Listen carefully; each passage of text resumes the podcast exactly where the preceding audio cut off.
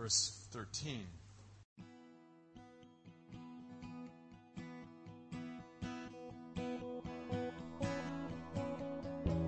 The following sermon was recorded at Chiang Mai Christian Fellowship in Chiang Mai, Thailand. For more information, please view our website at www.ccfth.org.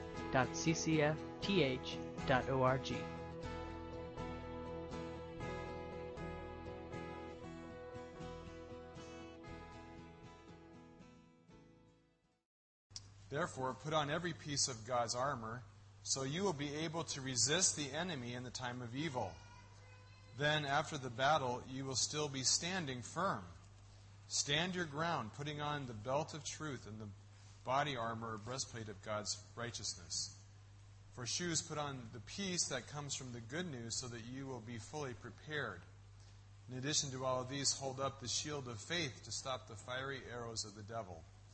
Put on salvation as your helmet, and take the sword of the Spirit, which is the Word of God. Pray in the Spirit at all times and on every occasion.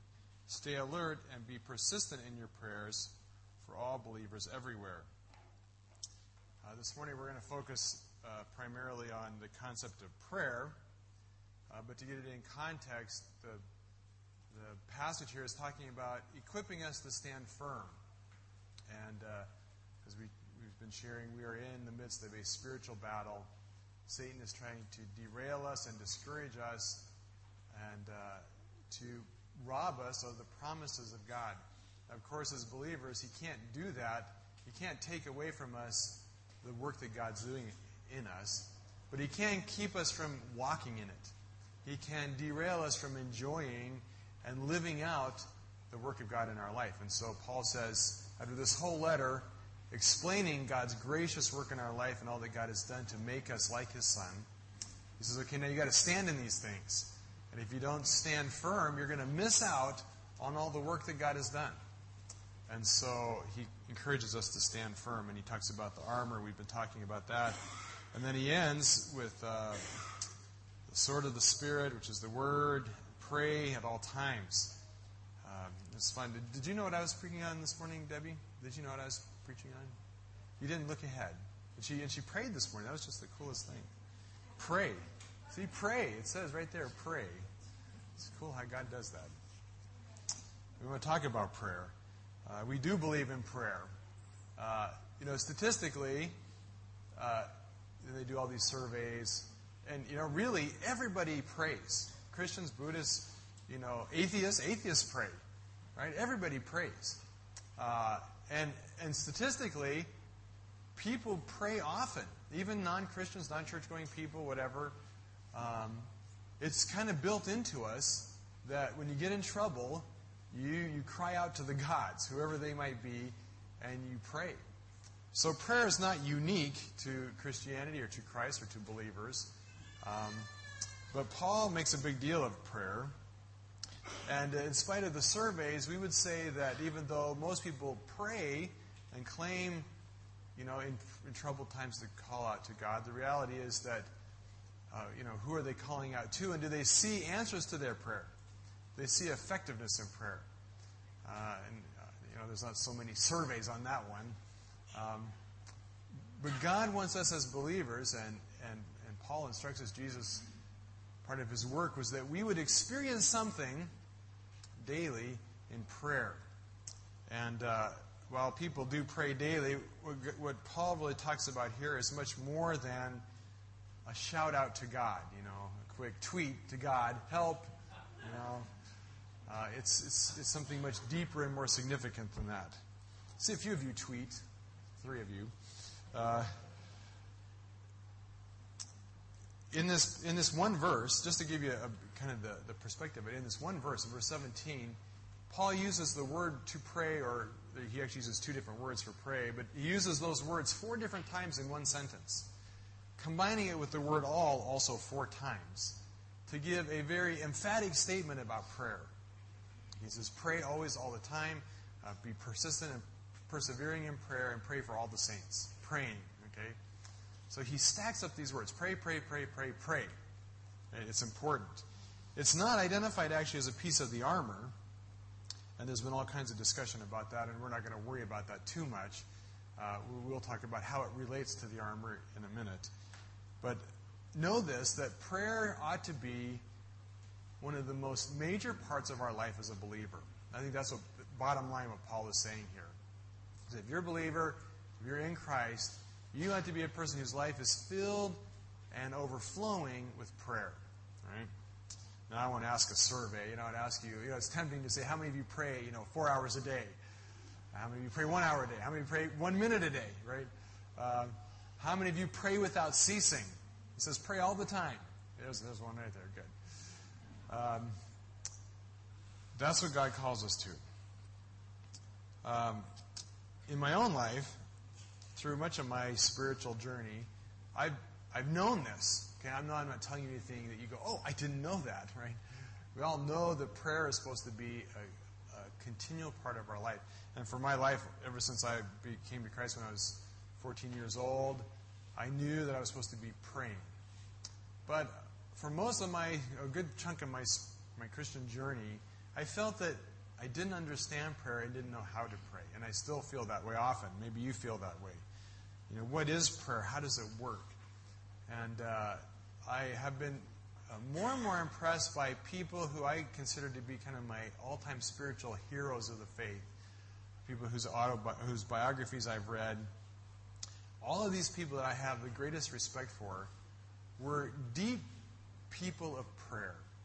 People like Hudson Taylor, Adoniram Judson, J.O. Fraser, uh, Spurgeon, George Mueller, Andrew Murray, A.W. Tozer, C.S. Lewis. Those are some of my top, you know, list of heroes. Every one of those people had a deep and significant prayer life. They talked about it, they wrote about it, they taught it, they lived it. Uh, they were the kind of people who spent significant amounts of time in prayer, both in their prayer closet, and knew what it meant to pray without ceasing. And so I have decided if I don't know how to pray, I need to learn. And I've been, over the past number of years, studying people like this and, read, and reading others who teach on prayer. And I still oftentimes feel like I don't know how to pray, but I feel like I'm learning bits and pieces. So this morning I want to share with you a mountain of information that I can't. So I'm going to boil it down to a couple thoughts from this passage so I don't lose us all. It's a huge subject, but Paul gives us some little glimpses in here of what prayer is to be in our life. Um, so, for those of you who want to learn how to pray better, listen carefully. For those of you who don't want to pray, we'll pray for you. Okay? Um, but we're going to start actually in verse 18, and then we're going to back up a bit to verse 17. Uh, in verse 18, he says, Pray. Uh, the, the New Living says, Pray in the Spirit at all times and on every occasion. Stay alert and be persistent in your prayers for all believers everywhere. Um, let me give you a more, a more literal, direct translation.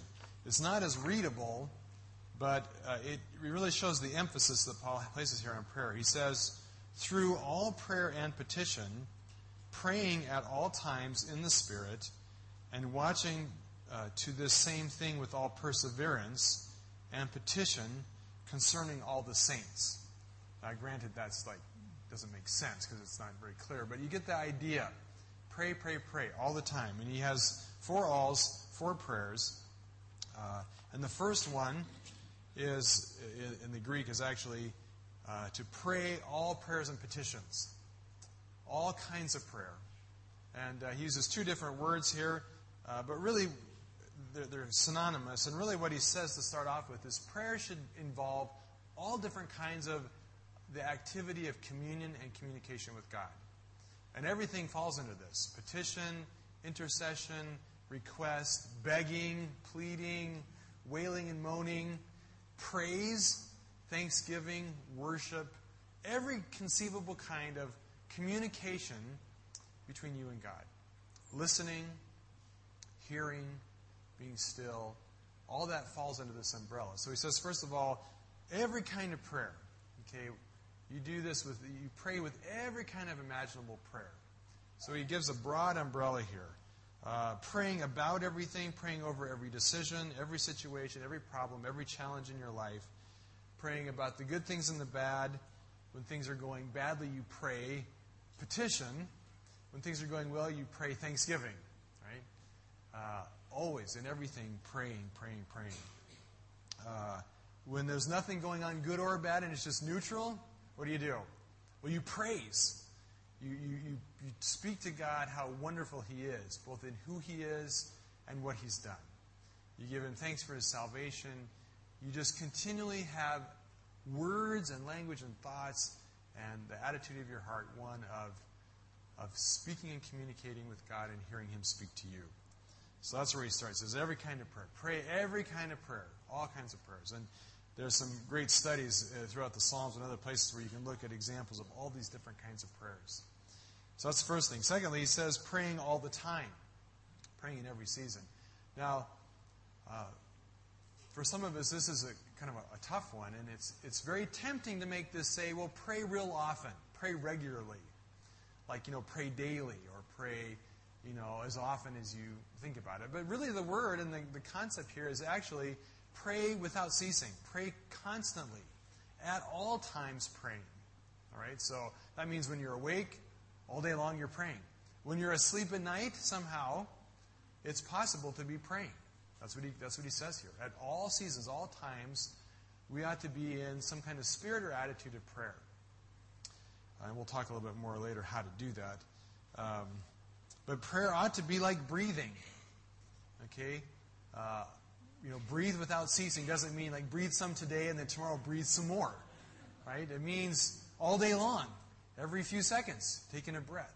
And prayer really is spiritual breathing.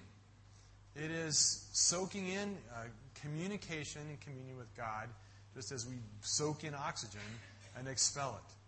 And there's, there is to be in our life, and I, I believe Paul practices and lived it, and he commands us to be breathing in uh, words from God and exhaling out to Him our praise and worship and prayer requests and petitions all the time. And that's uh, an expectation He has for every believer. Right? This isn't something just that George Mueller's and Hudson Taylor's do. It's something that God calls all of us as everyday believers to practice. Okay? This isn't something just super spiritual people do. Although it is something all super spiritual people do right? But it's for all of us. Thirdly, he says, with all perseverance. Uh, literally, it says, being watchful with all perseverance. Uh, we are to pray uh, being alert. The word really means alert. It, it, it, reminds us of Jesus in the Garden of Gethsemane with the disciples, right? Jesus says, Will you go pray with me? He's right about to go to the cross. He goes off a few steps away and he prays and he comes back, and where's the disciples? nap time, right? My, my favorite position in prayer, you know, nap time. It's often how I end up in prayer, right? And it was certainly true of the disciples. Now, the word here doesn't, uh, certainly it means, you know, we, we, should be awake when we're praying sometimes.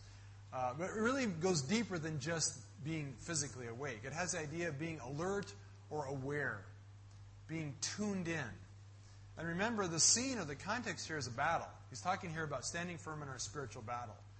And uh, you, you, picture a person who's uh, uh, been positioned or stationed as a guard, a night guard, supposed to guard a quarter of the camp or whatever, and uh, he's to be alert, always looking and scanning for what corner uh, an, an, enemy attack may come. When I was in college, I, I, worked on campus as a night guard, which was kind of a joke because you know this, the school was that I went to, this little Bible college, was out in the middle of nowhere a thief would have to be seriously lost to, to find our campus, you know. And uh, there, were, there were no threats like that. Our greatest threats as night watchmen was um, were the skunks, which you could come around a corner in the middle of the night and you know you had to really be alert. Okay? And uh, of course, the other real serious threat were student pranks in the middle of the night. And uh, you know, it was a great time for students to get out and put Volkswagens in the chapel and things like that. And um, so so, you know, we were as night watchmen, we, and, you know, at 3 o'clock in the morning, we were the only people awake. So nobody knew if you were asleep or not. And it would have been very easy to just go to our little guard shack and crash for the night. But we were to be alert and be on the lookout for, for those students, you know, hauling the Volkswagen bug into the chapel and that kind of thing. So we're to be alert. we're to be diligent. We're to be persevering all the time and be on the lookout for attack. And that's the picture here in prayer. We're to be on the lookout for Satan's attack. We're to be on the lookout for what the you know what's happening in the world around us. And we're to be turning those things, those concerns, those worries, those observations into prayer. Pers- persistent, persevering in prayer. Okay, fighting the battle uh, continually without ceasing with perseverance in prayer. Okay, when things get hard, when we get discouraged, we want to give up, we want to just go to sleep, we stay sharp and alert, uh, looking for Satan's attack. And we do that through prayer. And then um, finally, he says, the last all, so all persevering, literally. Lastly, he says, for all the saints, for all the believers. So we pray not only focused on our own needs, which God calls us and invites us to do, to be praying, seeking God's help, praising Him, but also we are to be focused on, on intercession for all, all believers. Okay, and certainly that starts in the closest circle to us, our family, our close friends, those nearest and dear to us, and, and moving out to our church family, our coworkers, uh, you know, to the world, uh, to praying for believers and churches and what God is doing around the world with, with the body of Christ, to be praying for one another. Uh, you know, we talk about how in church there's that group of prayer warriors who are real intercessors. Okay, and the problem is if you have a church that has a group of 10 committed people who are prayer warriors and intercessors, you have a church that's a failure. Because he doesn't say, you know, for the 10 of you who are called to this, be prayer intercessors. He says every single one of us ought to be intercessors in prayer. So this is what we all should be doing. We should be praying without ceasing. We should be praying all kinds of prayers. We should be praying with persistence and perseverance, and we should all be praying for each other all the time. Okay?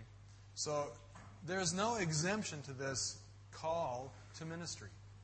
Okay, this ought to be absolutely uh, core to the existence and walk of every believer. Okay, if you are in Christ, if you have a relationship with Him, this is your calling. This is what God has asked you to do and to walk in and live. To be a prayer warrior, to be an intercessor, uh, to be praying people. All right? Um, so that's, that's what we're called to do. We're instructed to pray. And of course, I left out one key word that some of you may be tuned into. Uh, he says also that we're to do all this by praying in the Spirit. Praying in the Spirit. Uh, what does that mean? Well, um, he doesn't actually he doesn't actually explain what it means. And sometimes you know, I could just when I get to heaven, I'm going to have a long talk with Paul about some of his letters because he could have been much more specific, I think. All right? He could have helped us out some. What does he mean by praying in the Spirit? Well, he doesn't explain it here, but he, he does talk about it some in some of his other letters. And uh, let me just give a couple thoughts on this. And I encourage you to think about this, and uh, this may be some new concepts for you to reflect on it, think about it. Uh, you may not agree with all of this, but um, that's okay. Know, I, am pretty much aware of the fact that every Sunday, most people don't agree with m- much of what I say. That's kind of how it works, because everybody has different opinions. What counts is what God communicates to you and what you hear from Him. But let's think about this. What is praying in the Spirit? Well, I would say one of the reasons we, we, we have a hard time with prayer, one of our great errors in praying, is that we we get too focused on prayer being words, right? That is true that prayer is our speech and our communication to God. Okay, we're supposed to bring our petitions, which means, you know, our list. God, you know, my car is broke. God, I, my, I, need, I have these bills to pay. Uh, I have these issues in my life, okay? And certainly prayer is words. Prayer is our communication, our petition to God. But prayer is really much more than that.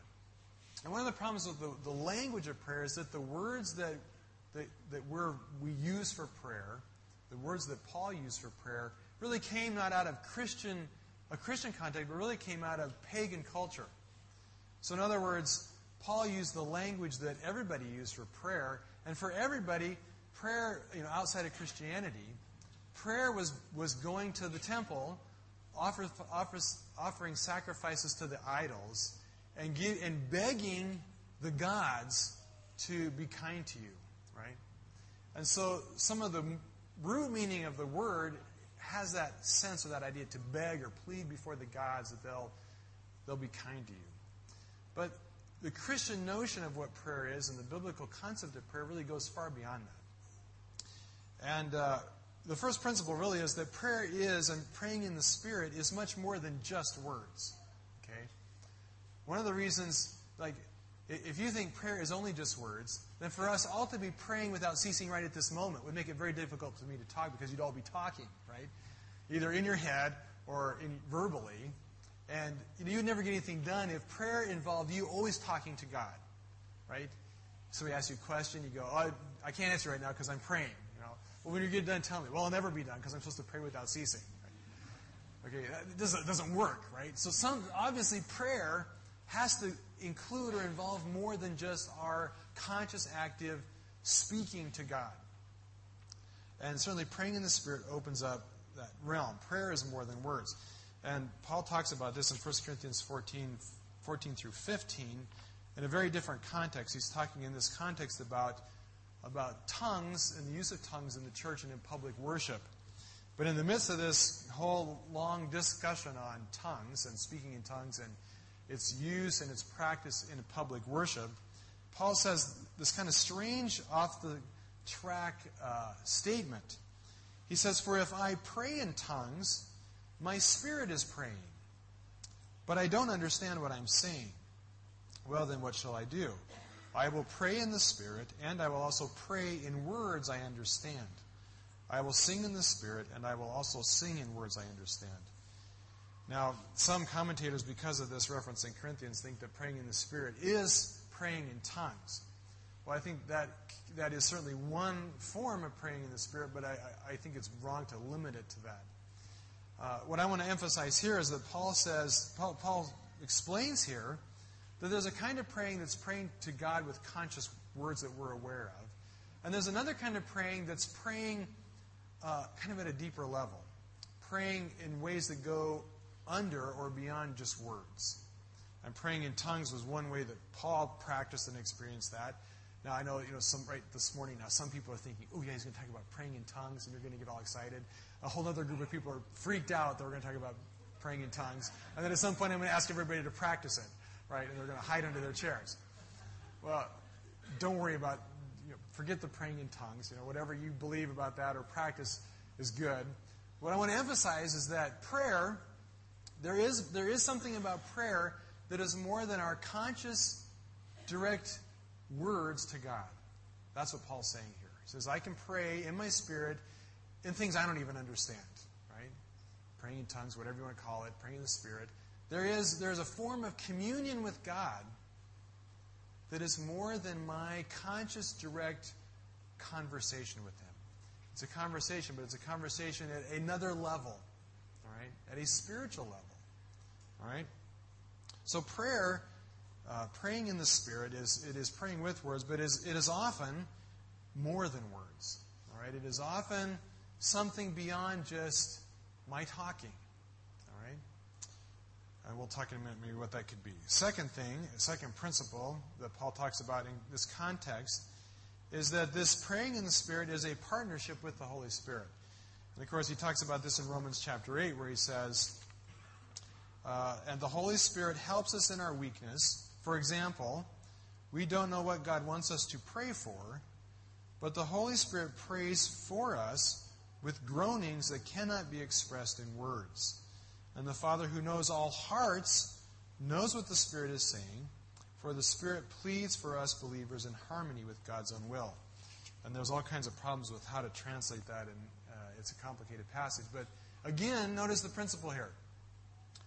There, there, there is a level at which we pray, and in our praying, we join in partnership with the Holy Spirit. And then there are times that we don't have words to, to communicate our prayers. Uh, we don't know what to pray. We don't know what to ask. We, we don't have the words. But he says that the Holy Spirit joins with us and groans with groanings that can't be uttered because God knows the heart, right? God knows our hearts. The Spirit who sees the hearts of men looks deep into our hearts, and there is a communication that happens through the Holy Spirit between our heart and God's heart that transcends uh, conscious words. Okay. Now I know this all sounds for some of you this may just sound really weird. To me, actually, just saying it, it sounds weird. Okay. What does this look like? I don't know all of what it looks like, but I do believe it is it is real, and it's something God calls us to. It is communing and fellowshipping with God at a level of our heart to His heart through the channel or the avenue of the Holy Spirit.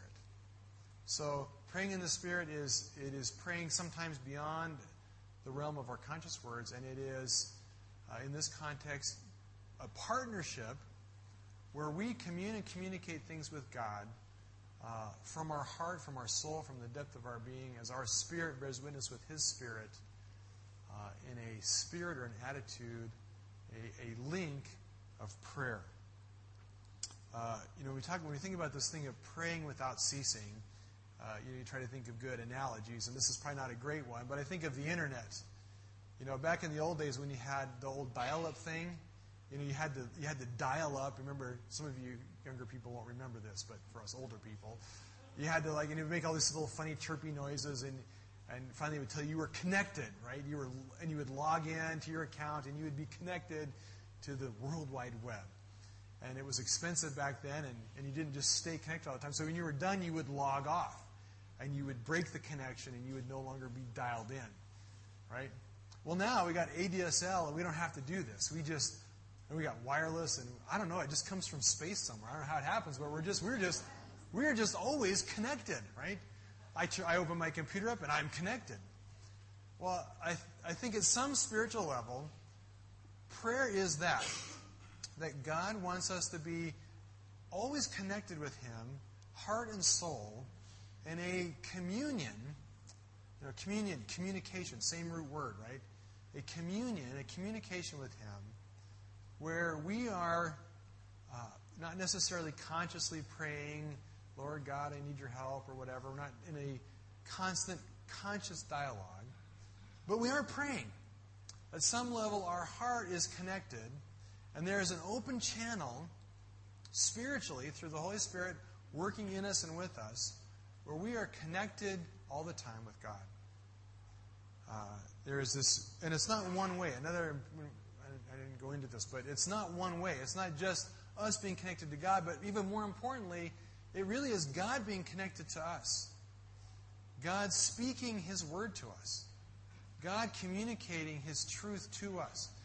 Uh, prayer is just as much God's communication with us as it is our communication with Him. That's another place where we've kind of lost it with prayer. We don't appreciate the listening part of prayer. It is to be a dialogue. Right? Now, some of you have friends and know people, you know, who uh, you, you, you, go to their house, you, you go out for coffee or whatever, and they're just talking a mile a minute, right? And they talk and talk, and you say, hey, how you doing? And then, you know, an hour later, it's, oh, man, look at the time I got to go. And you haven't said a word, right? And boom, well, you know, sometimes we think that's what prayer is with God. You know, we, we, we log in and we download our 10,000 words, and then we're done and we leave, and, and God's like, whoa, buddy. wow, that was a lot of words. Right? And uh, by the way, and you're gone. You're gone. God wants to speak to us, but you miss it because you're on to the next thing. Well, that's, not prayer. Prayer is a dialogue where we communicate with God and He is communicating with us. He, by His Holy Spirit, is speaking things into our life and our heart. And we're tuned in enough to listen and hear what He's saying.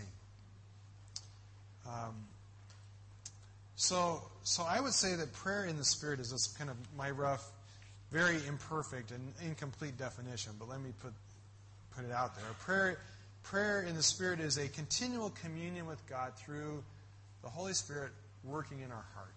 Okay? It is being it is it is not so much doing an activity as it is being in a place. Okay, it's being in a place where we are connected with God, uh, where we are really you know, what is the place? Well, I think the place is we are in God's presence. Okay? We are moment by moment, walking, living, existing being in God's presence. One with Him. He is with us, we are with Him, so that wherever we go, whatever we do, there is God consciously, actively, side by side with us in communion and fellowship where He can nudge us and prompt us and speak to us, and we're tuned in enough that we hear it. We are we're sensitive enough to Him that and alert and diligent so that every moment as things go on, we are offering things up to Him in prayer. We are entering into each activity in a prayerful spirit. God, help me with this. God, I don't know what to say to this person. God, I'm afraid about what's going to happen. Just continually, we are we are in this this dialogue with God. Okay, we are heart to heart connected with Him. Um, and that is something that is uh, clearly available to us continually. Uh, it's the kind of thing that we ought to be, we, you know, if, if it's working well and we're, we're dialed in, we're logged in, we haven't broken the connection, that, you know, we wake up in the middle of the night at 3 o'clock in the morning and God, God speaks to us. I've had that happen, you know, where uh, I'll wake up and, like, I'm singing some praise song. It's like, well, I don't know how I do that. I wish I did that more often, right? But that's, that's the spirit of it. Or you wake up and God, you've been worried about something, and God gives you the answer at 3 o'clock in the morning. He does that. When we are praying without ceasing. And there's that vital connection and link between His heart and ours. And you see, that's really what prayer is. Okay, that is prayer. And I really believe that is what Paul is describing here. Now, of course, you know, people can say, and it's really easy to cop out, this is kind of dangerous. Because it would be very easy to say, oh, yeah, I'm just always plugged in with God. You know, and say, yeah, you know, Tim said we're, we're always connected, I'm always connected. I'm clueless of it, but I'm sure it's true. Right? Well, what Paul is encouraging here is the conscious awareness of that reality, okay? He's talking about walking in the kind of existence where we're aware and, and taking advantage of this constant connection with God. Okay? So it, it, it includes times of specific, deliberate prayer, where we are in our prayer closet praying for all the saints and all the believers, where we are pouring out our petitions, where we are using words, but we never disconnect. You know, uh, maybe you could put it this way: when you pray, you never really say Amen, right? Because like Amen becomes the, the turn-off switch. In Jesus' name, Amen. Click. Phone goes down. You know, no more signal.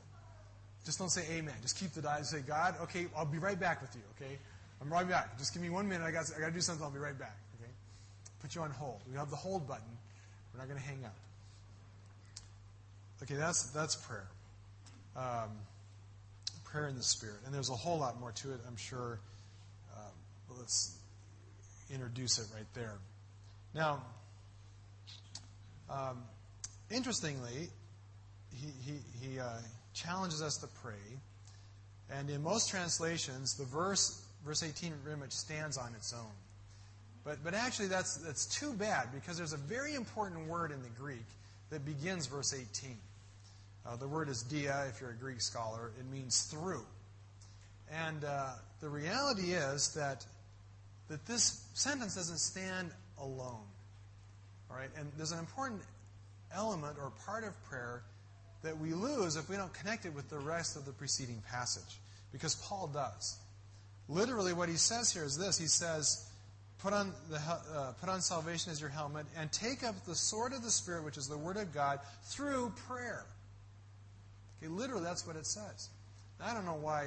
I don't know why translators botch this so often. I don't know because I know it's a little word. It's easy to skip little words. Part of the problem is they don't know how to translate it because there's a lot of debate and, um, you know, the question is, it's dia, if you want to know the grammatical of it all, I'll bore you to death for a second. Dia introduces a participle clause. And the question is, does it go back to verse 17 or back to verse 14? So this is stuff pre- preachers lose sleep over. You know, I have to spend all week wrestling with this great question 14 or 17. Right? See how much easier life is because you don't have to wrestle with this problem. Um, the most logical and normal and natural connection would be with its, its immediate context. And I, I would take that approach. Some people put it all the way back up to the beginning that it says, stand firm through prayer. But I really think that Paul is talking here about how you take up the sword of the Spirit. I really think the connection directly is related to taking up the sword of the Spirit, which is the Word of God. And if you notice the parallels in here, they're not coincidental. He says, in, in, speaking of the armor, he says, what? Take up the sword of the Spirit, the Word of God. It's the sword of the Spirit. And we're to pray what? In the Spirit. There's this connection here between the work of the Holy Spirit in our life, the work of the Holy Spirit operating in the Word of God, and in prayer. Okay, he says, he says, take up the sword of the Spirit through praying in the Spirit. Okay, there's a connection, there's a link here. Um, and so it's important to see that there's a connection between prayer and the Word. And so let's look at that just real briefly.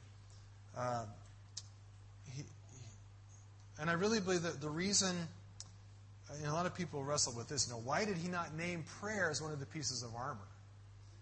Uh, really, if I was Paul, I think it would have been much better, in all my wisdom, to say that the sword that the sword was prayer. You know, because that just sounds good to me. And then there's, some, there's something very offensive, and you know, in, in many ways, prayer is our great weapon that we use to hack down the enemy, to, to behead him. And I really believe that prayer is a great weapon that we use offensively to, uh, to accomplish God's purpose. But Paul doesn't do that. In fact, he doesn't even name prayer as a piece of armor. And I think the reason is because uh, the connection of prayer is really with the sword of the Spirit. Okay, the operation of the sword, our use, our, our picking up the sword of the Spirit, our taking it, our wielding it, is really in connection with prayer. And that's really what he's saying here. That's why it's so sad that so many translations miss that. I think he's saying here that the operation of God's Word in our life is made powerful and effective as we learn to wield it in prayer. So let's look at what he says. He says, first of all, he says we take up the sword of the Spirit. What exactly is the sword of the Spirit? Well, uh, it's significant that it's really not, we're not really the ones who wield the sword. It actually is the, it's, it's the weapon or tool in the hands of the Holy Spirit. It is something that's empowered or enabled or made active by the operation of the Holy Spirit. So, what we're talking about here is something really that the Holy Spirit is using in our life. And again, people kind of come up with some real crazy ideas about what this means. And we're so outward focused in this passage because it's a spiritual battle that a lot of people want to take up the Spirit as being, you know, our crusade to evangelize the world. Uh, but it really doesn't fit the context here because the context is to take up the armor in order to do what? To stand firm. To stand firm, right? So he's talking about here us being strengthened and empowered to take on this onslaught of attack from the enemy. And so what he's really talking about here is the operation of the, of the Spirit in our life. You see, this, the sword of the Spirit is not so much something that we use outwardly to take on the enemy, as much as what God uses in our life to prepare and equip us to stand firm. The real operation of, of, of, of battle is inward, not outward. Okay? It is the sword of the Spirit. It is the Holy Spirit taking up God's Word and using it in our life to prepare and equip us so that we can stand for the battle. Um, and so there's this, there's this, this powerful and vital link here between the Holy Spirit, the Word, and prayer. And, and those things working together in harmony, uh, fitting us to stand before the onslaught of the evil one. And true prayer must be a, a powerful combining and learning to use these three things in conjunction. Because in Paul, they very much operate together the Word, the Holy Spirit, and prayer. Uh, kind of three, kind of a three-edged sword, if you will, a three-sided weapon that should be working in our life. Well, what exactly is the Word? He says here, the, take up the Spirit, um, the sword of the Spirit, which is the Word of God. Now, you know, most of us, for years, I just assumed he meant the Bible, taking up the Bible. And, you know, I remember back as a kid, really fiery kind of evangelistic preachers talking about taking up your sword, you know, and they'd wave their Bible around like they're going to cut people's heads off with it, you know, and, and um, you know, the sword of the Lord. Well, it is true that certainly God's Word is a sword, and certainly the Bible is God's Word. But is that really what Paul had in mind here? Was he really thinking about, for example, the Old Testament scriptures, which would have been their Bible? What did he mean when he said the word of the Lord? Well, he uses a unique word here, uh, the Greek word rhema, and there's two, two main words for word in Greek. One is logos. In the beginning was the word, right? Logos. And uh, this word rhema. Uh, the distinctions are subtle, and, and, and you can't, don't want to make too much out of them, but, but rhema does have some unique um, concepts that I want to try to help you understand real quick. And we could do a whole word study that would kill you off. I don't want to do that. So let me try to do it briefly. Okay, I'll try briefly. Um, the Rhema, as compared to Logos, really has to do more with the specific utterances of God. Okay? So, like in John 1, he talks about in the beginning, beginning was the Word. Well, the Word kind of represents all that God spoke. Uh, it really could represent all the Word of God. But when he used the word rhema, he really has the idea of specific utterances. Okay? Uh, and in the Old Testament, it translates, you know, a Hebrew word that had the idea of God's spoken word, uh, for example, in promise or as a prophetic word. But in the Old Testament, when God gave a promise or when God gave a prophecy, its promise and its fulfillment were both considered to be the Word of God. Okay? You with that? the speaking of the promise and the fulfilling of the promise were both considered to be the Word. So that what God said and what God did are the same thing.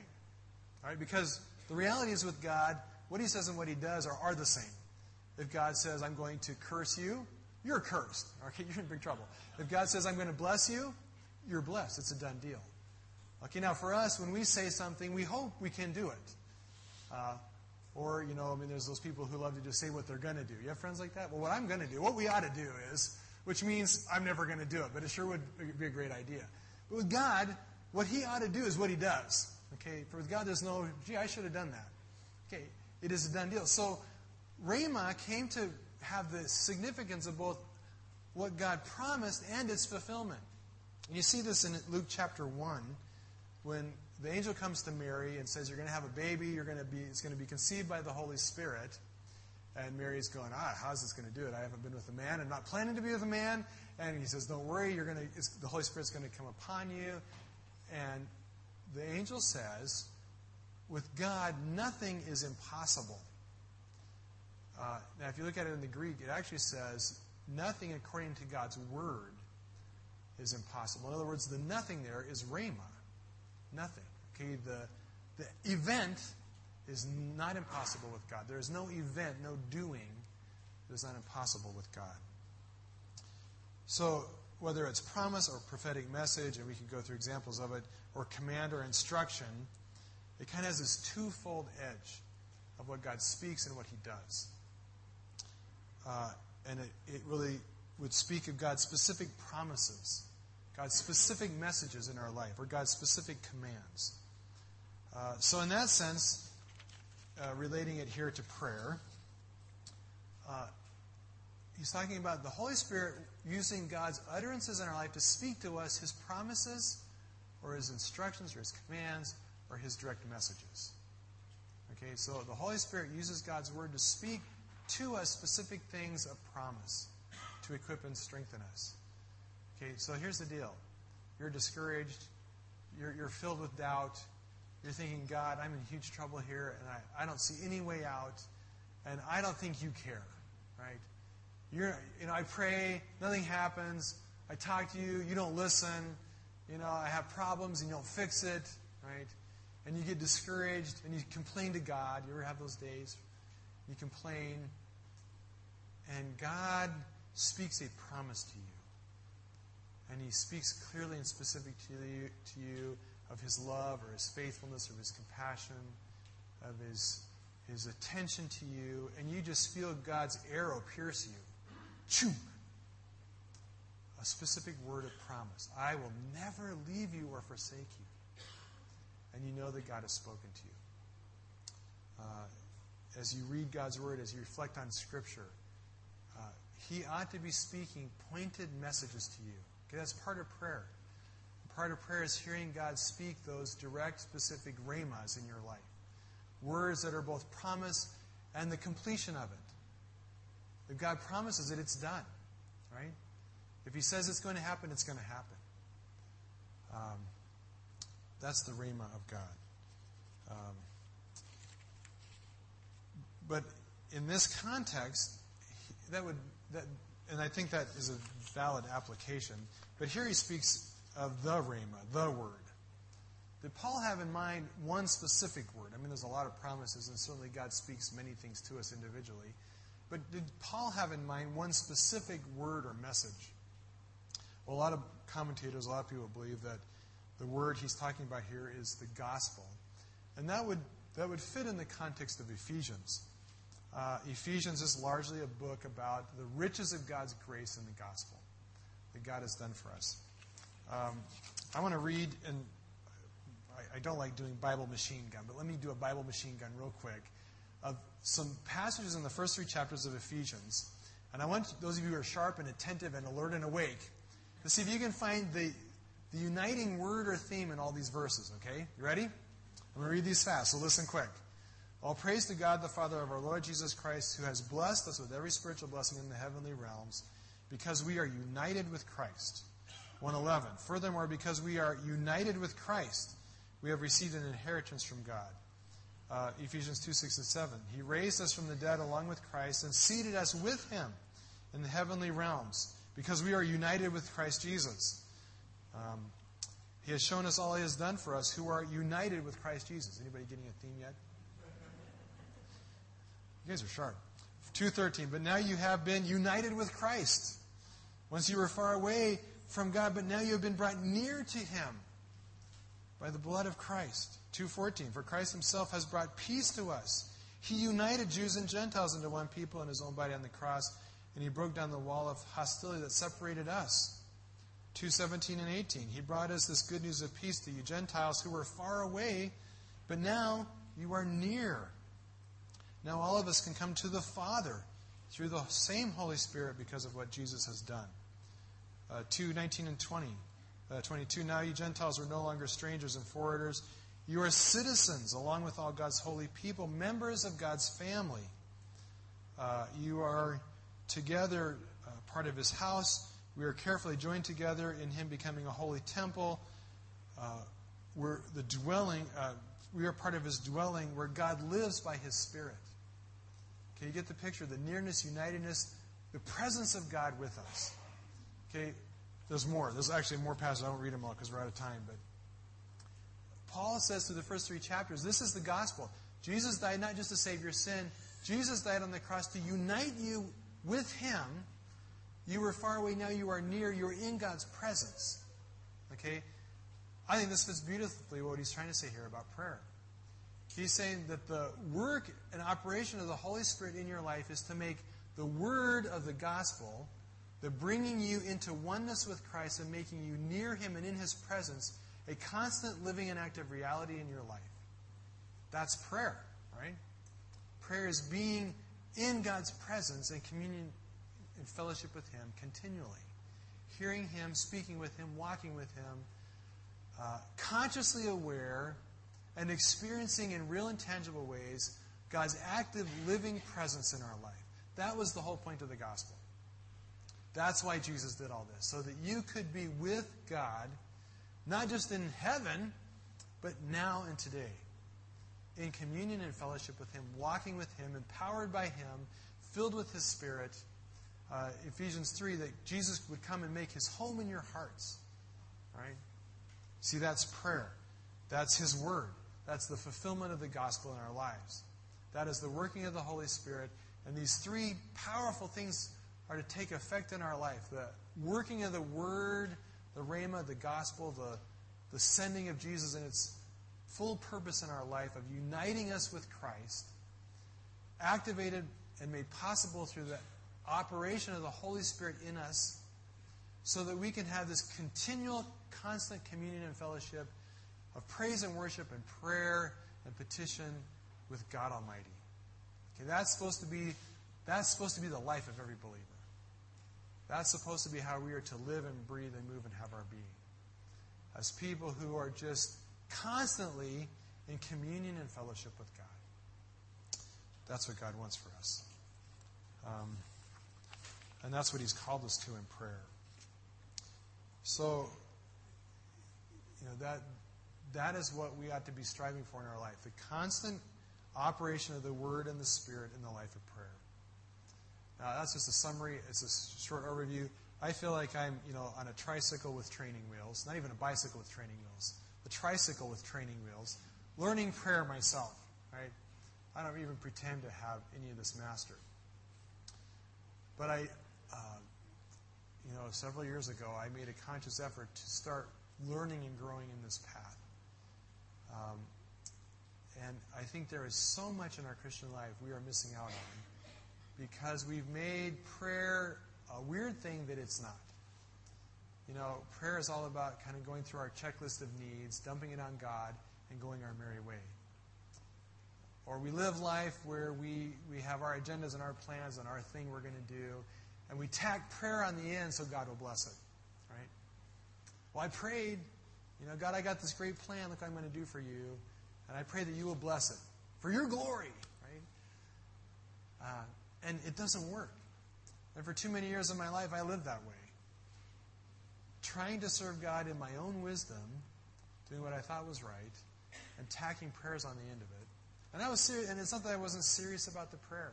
It wasn't that I wasn't genuine in it. But I had it backwards. See, prayer ought to be really the wellspring out of which everything comes in our life. Uh, when you look at Jesus, how did Jesus do ministry? Jesus said, I never do my own work. I only do what the Father is doing. How did, he, how did he know what the Father was doing? Because every day he went away to a quiet place and he stopped and he listened and he got, he got marching orders for the day. He was tuned into the Father. Jesus says over and over again, I and the Father are one. Jesus knew the Father's heart and he daily lived out God's heart because he was connected to the Father. And see, he never went astray, he never took a wrong turn. He continually did exactly what God called him to. Wouldn't it be great to live life that way? To just always exactly do the right thing, right? To always be exactly in the right place. Uh, because you are walking with God. You know, God wants that for you and I. He, he, he keeps calling us back, going, Where are you going? Come back. I'm over here. And, you know, we just go off on our own way. You know, he wants us to be people of prayer. And uh, the sad thing is, when I talk to people about prayer, I get this often. I would love to pray, but I'm so busy. You know, I don't have time for it. I'll tell you what, if you're too busy, there's only one reason you're too busy. It's because you're not praying. It is because your life is so far off track, you don't even know it. And because you're so far away, and you, you, you come to God and you praise say, God, help. He's going, I'd love to help. But, you know, you got you to stop. Stop. And sit still for a minute and come into my presence because you're, man, you're, you've gone ballistic, man. You're in orbit. Come back to earth, right? And He wants us to be anchored to Him in prayer. Until we get to that place, life's going to be a mess. It's just going to be a mess. Until we come to a place where we learn to live uh, prayer, live a prayer life. Let's pray.